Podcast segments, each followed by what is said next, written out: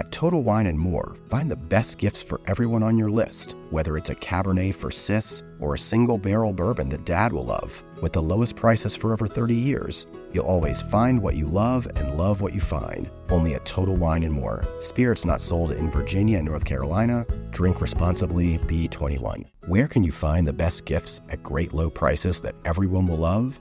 At Total Wine and More, of course. With so many great bottles to choose from, find something for everyone on your list, whether it's a Cabernet for your sis, sparkling wine for a coworker, or a single barrel bourbon for Dad. And if you need any help, just ask one of their friendly guides for advice. With the lowest prices for over thirty years, you'll always find what you love and love what you find. Only at Total Wine and More. Spirits not sold in Virginia and North Carolina. Drink responsibly. B twenty-one.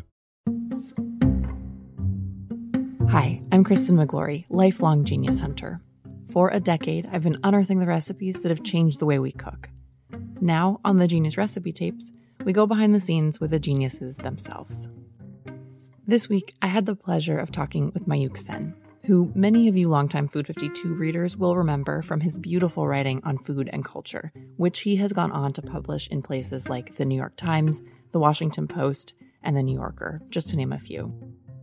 And as of November sixteenth, you can find in a new form in his brand new book, Taste Makers, Seven Immigrant Women Who Revolutionized Food in America.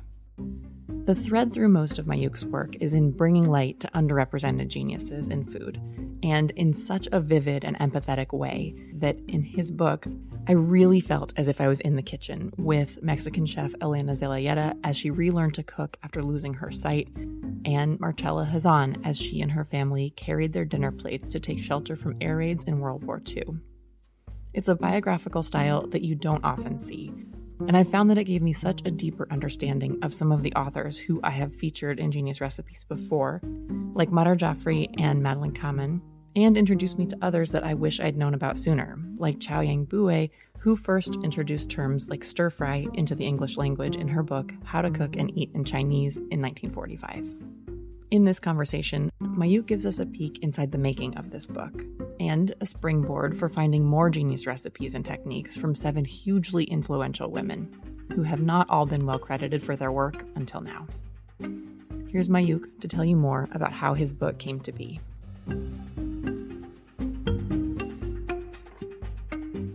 It feels like a beautiful full circle moment uh, because it's been four years since I uh, left Food fifty-two for another job. So it feels like I'm coming home. And now you have a book out. I know. It's it's wild to me to think that I have a book out now. And so much of it is derived from the work that I did at Food fifty-two.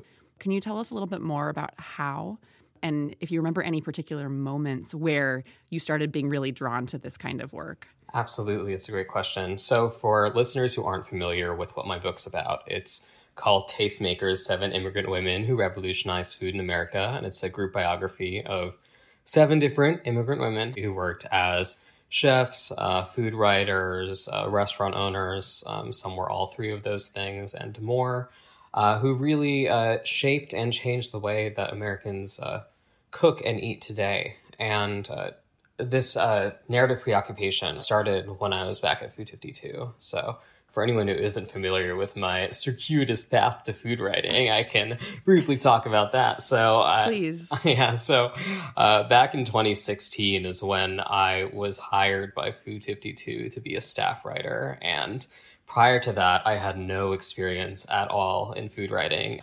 I had been a freelancer covering film and television and music, you know, everything but food, basically all aspects of the culture but food. When I got to Food fifty-two, I felt very alone and confused at times, and that had nothing to do with, you know, how welcoming people like Kristen were. You know, when I first got there, uh, you know, you were all so kind and wonderful to me, yet I was uh, the only person of color on the editorial staff back then, and that was kind of reflective of just uh, the larger uh, food media industry, which is, mm-hmm. uh, you know, for historically has been predominantly white and predominantly, uh, you know, straight, all that stuff. And so I felt quite alone uh, just because I was writing from a different center of gravity than a lot of my immediate peers and my colleagues in the wider industry, because I'm a queer person of color. I'm the child of Bengali immigrants. Uh, you know, I grew up speaking both English and Bengali as my first languages. So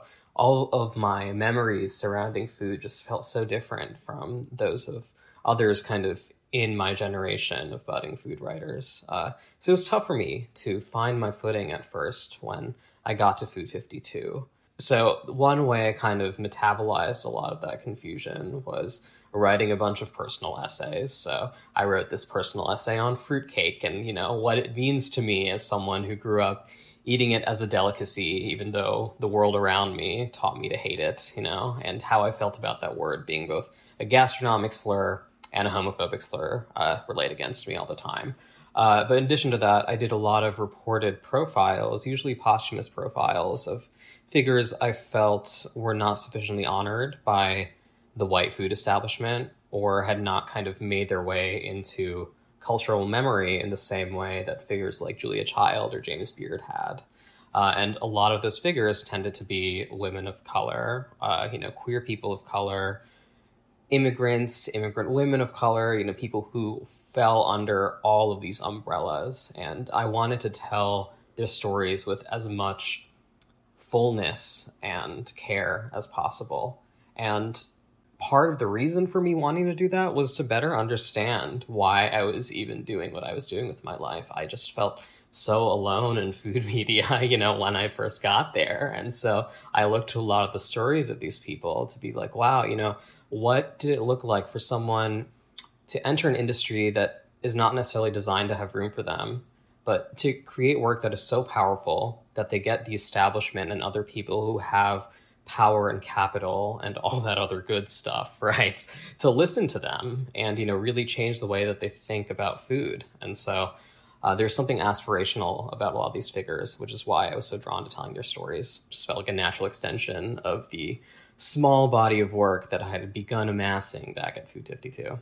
Do you remember if there were any particular stories that you worked on or moments exploring those stories that made you think there could be a book in this? You know, I, I wrote quite a few stories uh, belonging to this micro genre. I think the first one was, it wasn't a posthumous profile. It was actually a profile of the actress and food writer Madhur Jaffrey, uh, whom, you know, I'm sure many listeners know and mm. revere her like the rest of the world does and should.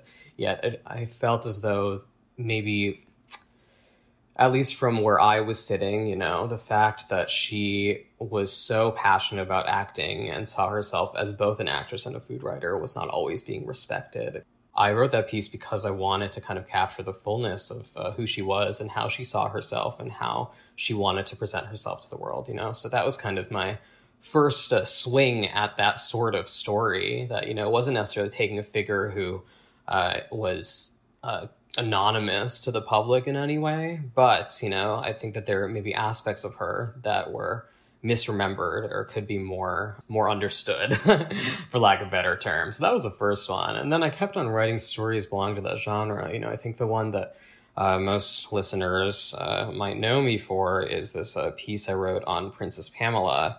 And this piece was published back in February twenty seventeen. Uh, so Princess Pamela was a soul food restaurateur who uh, spent most of her professional life in New York City and kind of a, what's today the East, East Village and Alphabet City area. But she was originally from the South. She was a Black woman uh, who came to New York uh, to pursue her culinary passions. And, you know, she had these marvelous, uh, reportedly marvelous, uh, you know, because I never went there, of course, um, soul food restaurants that, you know, really provided so much comfort to so many people, both from the American South and outside of it. And yet uh, in the late nineties, she kind of disappeared without a trace. And so what I wanted to do was, you know, kind of in writing the story, tease out the competing theories as to what exactly happened to her and what became of her and why she did kind of fall off the map. Uh, but I also wanted to tell the larger story of, you know, who she was and what her legacy looks like within the culinary world. Because to me, her literal disappearance also felt like a symbolic one regarding, you know, how bad American cultural memory is in, you know, honoring the contributions of Black women in many cultural arenas, including uh, food. So that was one piece that I think got some attention, which was uh, quite nice. And uh, I think that more people are really honoring her legacy, you know, uh, which is lovely to see. I was wondering about that. These pieces where you're bringing attention to figures who haven't gotten it either for a very long time or maybe ever. Does you bringing more attention, and in the case of Princess Pamela winning a James Beard Award for it, does it bring out the people who may have known these figures to kind of like add more to the story just because you have brought them, you know, to light in wider food media? One of the gratifying parts of this very challenging line of work is to get a note from a family member, a close friend of a deceased figure who's who basically tells me that, you know, I've done right by this person's story, you know, because one of the reasons why I'm so attracted to the genre of posthumous profiling, is what I call it, is uh, because I love the idea of honoring a deceased person's memory as much as you can. You know, I've suffered so much loss in my life over the past few years, uh, and I understand how fragile memory is when it comes to, you know, being able to recall what it was like to see someone out in the world and see how they moved through the world and how they spoke, you know, all their mannerisms, everything like that. It's all so fragile. So I think that writing has the power to kind of enshrine memory a little more. Wow. Sorry, I don't really know what to say to that, because it's just, it, it really is so touching. The idea that families and communities who are, are grieving someone who was important to them, that you can bring a bit of life and, and share their work with more people is is incredibly moving. Thank you for seeing it that way. Yeah, absolutely. I've been really happy to hear that they feel as though I've, you know, really honored their story or their family member stories. That's really nice. Hey, it's Kristen. If you're enjoying this chat with Mayukh as much as I did, head over to the Genius Recipe Tapes and hit follow so you don't miss out on other stories like this one. And like our recent conversation with Food fifty-two's Big Little Recipes columnist and author, Emila Parukh, on the freedom of recipes with short ingredient lists, like none more than five ingredients short, and turning her column into the Big Little Recipes cookbook. In the second half of this episode, we get to hear more from Mayukh about what he learned from cooking alongside these women, whose lives he'd studied so deeply, and some of the records that he would like to set straight. Meet you back here for that. You reach for the top olive oils and invest in the best pans. But in the kitchen, how well do you care for your greatest tool, your hands? When mine take a beating cooking and cleaning, which is often, I use Bag Balm to work its wonders on my poor, distressed skin. Created one hundred twenty-five years ago on a Vermont dairy farm, their soaps smell great and clean hands without stripping moisture, and their fast-absorbing lotion means I can quickly get back to cooking. Treat your hard-working hands to Bag Balm, every chef's best friend. Use code food fifty-two for twenty percent off your order on bag balm dot com. Good through twenty twenty-four. You reach for the top olive oils and invest in the best pans. But in the kitchen, how well do you care for your greatest tool, your hands? When mine take a beating cooking and cleaning, which is often, I use Bag Balm to work its wonders on my poor, distressed skin. Created one hundred twenty-five years ago on a Vermont dairy farm, their soaps smell great and clean hands without stripping moisture, and their fast-absorbing lotion means I can quickly get back to cooking. Treat your hard-working hands to Bag Balm, every chef's best friend. Use code food fifty-two for twenty percent off your order on bag balm dot com. Good through twenty twenty-four. That does bring up the question for me of what it was like to work with the families of the women that you were profiling in your book. I believe you worked closely with some of them in, in kind of like putting the pieces together of, of what their, their life and their story were along the way. But um, have you shared the things that you've written, like the chapters you've written about the women, back with the families? And what was their reaction if you did? My book stretches uh, from... you know, World War Two era to the present day. So family members of the subjects of my first two chapters, who are um, uh, Chao Yang Buwei from China and uh, Elena Zelayeta from Mexico, you know, uh, very few, if any, of their family members were still alive. So that was kind of uh, an impossible task to even contact these people, you know. Uh, but in the case of folks like, so Madeline Kamman is a really good example of this. So Madeline Kamman, if... Uh, people or listeners aren't familiar with her, she was an extraordinary uh, French cookbook author, restaurant owner, television host. I mean, she she did it all, and she was incredible. Yet, you know, in her lifetime, she was unfortunately framed in such a way by the American food media that it was very antagonistic. You know, she was very outspoken against the American food establishment, and one particular target of a lot of her anger was Julia Child, because Madeleine Kamman was from France, yet she always wondered, Uh, you know, why it was that, uh, you know, America had crowned this American woman as, you know, the authority on French cooking, you know, when there were other people who were actually born in France, like Madeline herself, you know, who might be in a better position to earn that kind of title. And so as a result, what happened was, you know, so much of the press about Madeline in her lifetime and the press that I encountered in my research for this book was just basically like, you know, in spite of all her achievements, she had, you know, a truckload of James Beard awards, everything like that, you know, many books to her name. She had accomplished so much. All of that was secondary to the fact that she dared to call out Julia Child and others, you know, who were at the very top of the food establishment. And I spoke to her sons, uh, both of whom are alive because she died a few years back. And I was really appreciative of the fact that they just, they were very open with me in talking about their mother and their memories of her. And they also said that, please make sure that you don't kind of repeat this mistake that we saw all the time, which was, you know, always framing her in terms of her conflict, quote unquote, with Julia Child, because she was so much more than that. Well, that is something I'm curious about, too, that bring, brings us back to what it was that you sought out to do with this book, and if that evolved at all as you did dig into all of this research and talking to all of these people. You know, did it become something else, or did it really stick to what you had envisioned for the book all along?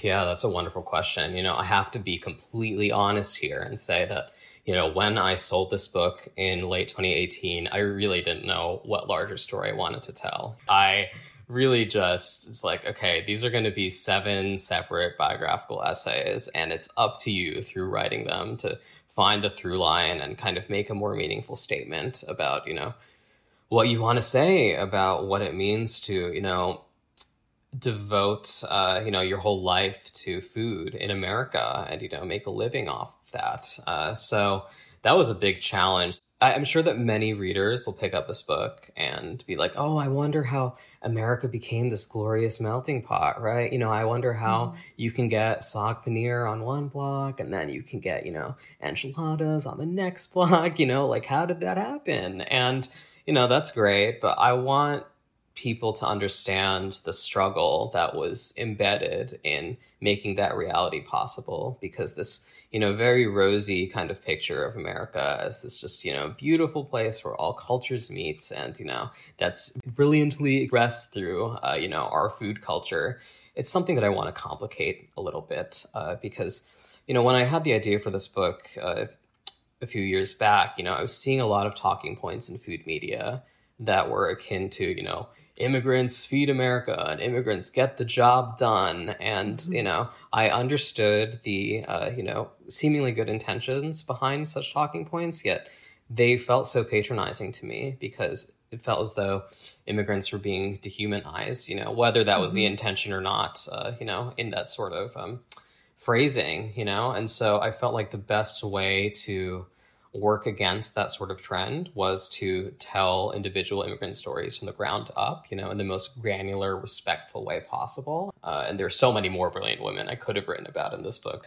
Uh, you know, there's so much struggle involved in them uh, making this reality possible, as I said earlier. So that was a big reason, or that was a big, uh, you know, point that I wanted to make. Um, another one that I figured out kind of as I was writing is that, uh, assimilation is not the only path uh, towards success in America, at least uh, in the food industry. And this is something I kind of had to look inside myself to really understand and then apply to the book, you know, because a lot of the women I wrote about, they really wanted to succeed um, in material terms in America through their food, you know, and they wanted the validation that came from certain institutions like the New York Times or the James Beard Foundation or any of that kind of other stuff, you know, where, you know, once you get in front of those sorts of institutions, you know, capital comes much more easily for you, especially if you belong to marginalized communities, right? Uh, but I'm really inspired by the stories of the women in my final two chapters, uh, Najmieh Batmanglij from Iran and Norma Shirley from Jamaica, because both were women who kind of resisted that path and instead, you know, forged a different path, you know, independent of the American food establishment. Uh, Najmieh Batmanglij came to America, you know, right after the Iranian Revolution as a refugee, and it was right around the time of the Iranian hostage crisis. She tried to sell an Iranian cookbook to major American publishers, and everyone said no, or just, you know, uh, politely just like did not respond to her. And so what did she do? She and her husband, Muhammad, they established their own publishing house and decided, okay, we're just going to publish this book on our own. And, you know, now she has many cookbooks to her name. She's an absolute legend, but she started out, you know, like kind of working outside of the food establishment's, you know, very limited structure. And she was creating for her people. You know, she wrote that book initially for fellow Iranian refugees uh, in America. And Norma Shirley from Jamaica, you know, same similar deal where she, you know, she came to America and tried to uh, mount her own restaurant in uh, New York in the early nineteen eighties. But it was extremely hard for her to secure investors and funding for her own uh, Jamaican restaurants, um, especially as a Black immigrant woman from the Caribbean. So she had to go back home uh, in the mid-eighties to kind of realize her vision. And she realized it many times over. She opened many restaurants in her name that really just, you know, she was able to present her culinary vision without filter. But she had to, you know, go, she basically had to leave America for that to happen, you know? And so I, I find it so...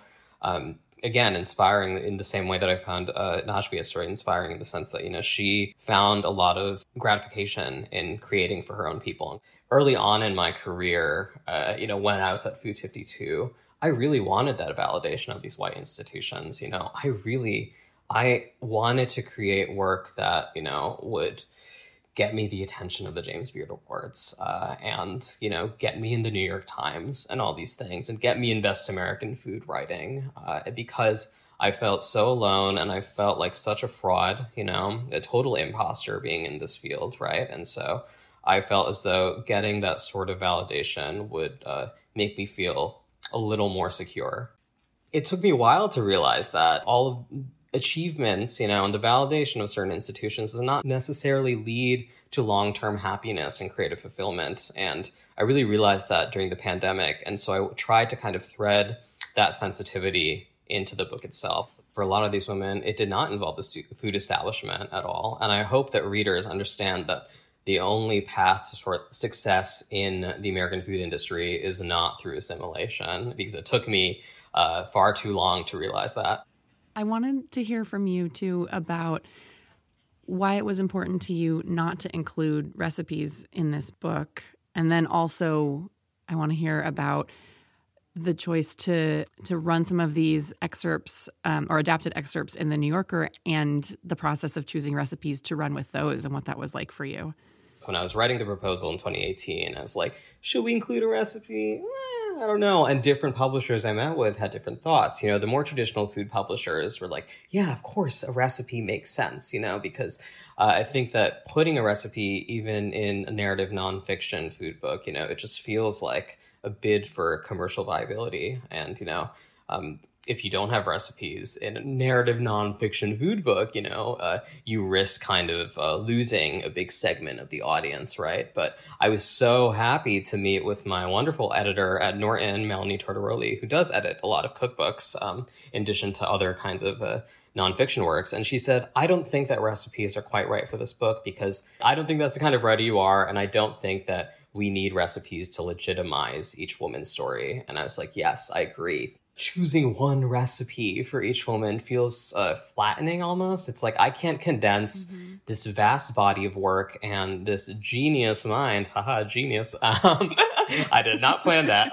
Um, you know, the, this genius mind to, you know, one recipe. And it, isn't it more productive to maybe, you know, write these chapters in a way that will hopefully compel readers to seek out these women's cookbooks on their own, because so many of these cookbooks are out of print and they should not be. And I would love for my book to make the kind of impact where, you know, they are so inspired by certain women's stories that they're like, oh, I'm going to look up Elena Zeleyeta's book now, or, oh, I'm going to hunt for this other cookbook that, you know, went out of print in the eighties, you know, and then kind of revive this, uh, you know, text that really deserves, you know, very long afterlife. When it comes to my New Yorker, uh, you know, excerpts, so I have a column, um, ongoing column on the New Yorker web of excerpts from my book, and they're very small excerpts, but each one has a recipe attached to them. Um, it's been a fun challenge, actually, figuring out, okay, you know, what what recipe here makes sense with this woman's story? You know, what can this tell us about,